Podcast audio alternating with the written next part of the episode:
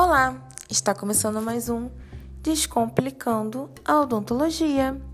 Você sabia que entre os pacientes que procuram cirurgiões dentistas com queixa de dor possuem uma relação na maioria das vezes com a polpa? A polpa está localizada no interior do dente e contém grande número de vasos sanguíneos. As injúrias da polpa podem ser classificadas como pulpite reversível, quando não há formação inflamatória no periápice e o estímulo é cessado após a remoção. Possuem respostas mais ao frio, doces, bebidas e ácidos. Já a pulpite irreversível é uma progressão da pulpite reversível, quando a mesma não regrida ou não é tratada. Possuem respostas mais ao calor, doces, ácidos e bebidas. Já o pólipo pulpar, ou também conhecido como pulpite crônica hiperplásica, é a perda do teto da câmara com exposição pulpar. Ocorre pela irritação mecânica ou pela invasão bacteriana.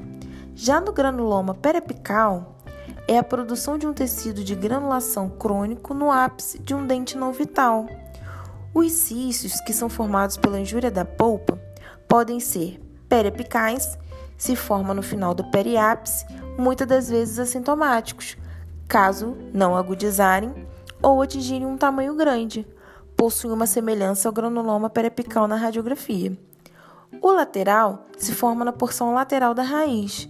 O residual são originados pelos restos radiculares. Os abscessos, eles ocorrem pela invasão bacteriana do tecido pulpar necrosado para os tecidos periapicais adjacentes.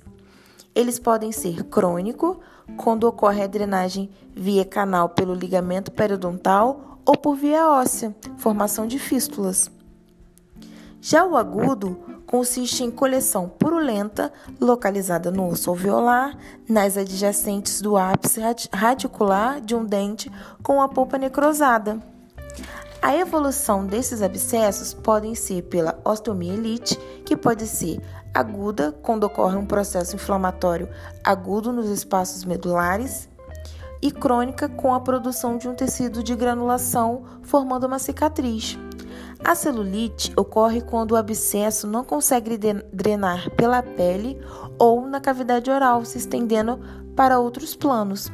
A osteomielite esclerosante com periostite proliferativa, também conhecida como osteomielite de Garré, é a redução da tábua óssea cortical através da reação inflamatória periosteal.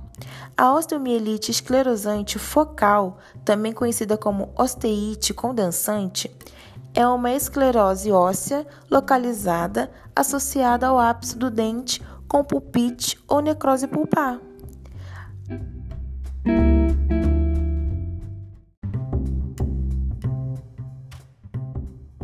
Esse foi mais um episódio do Descomplicando a Odontologia.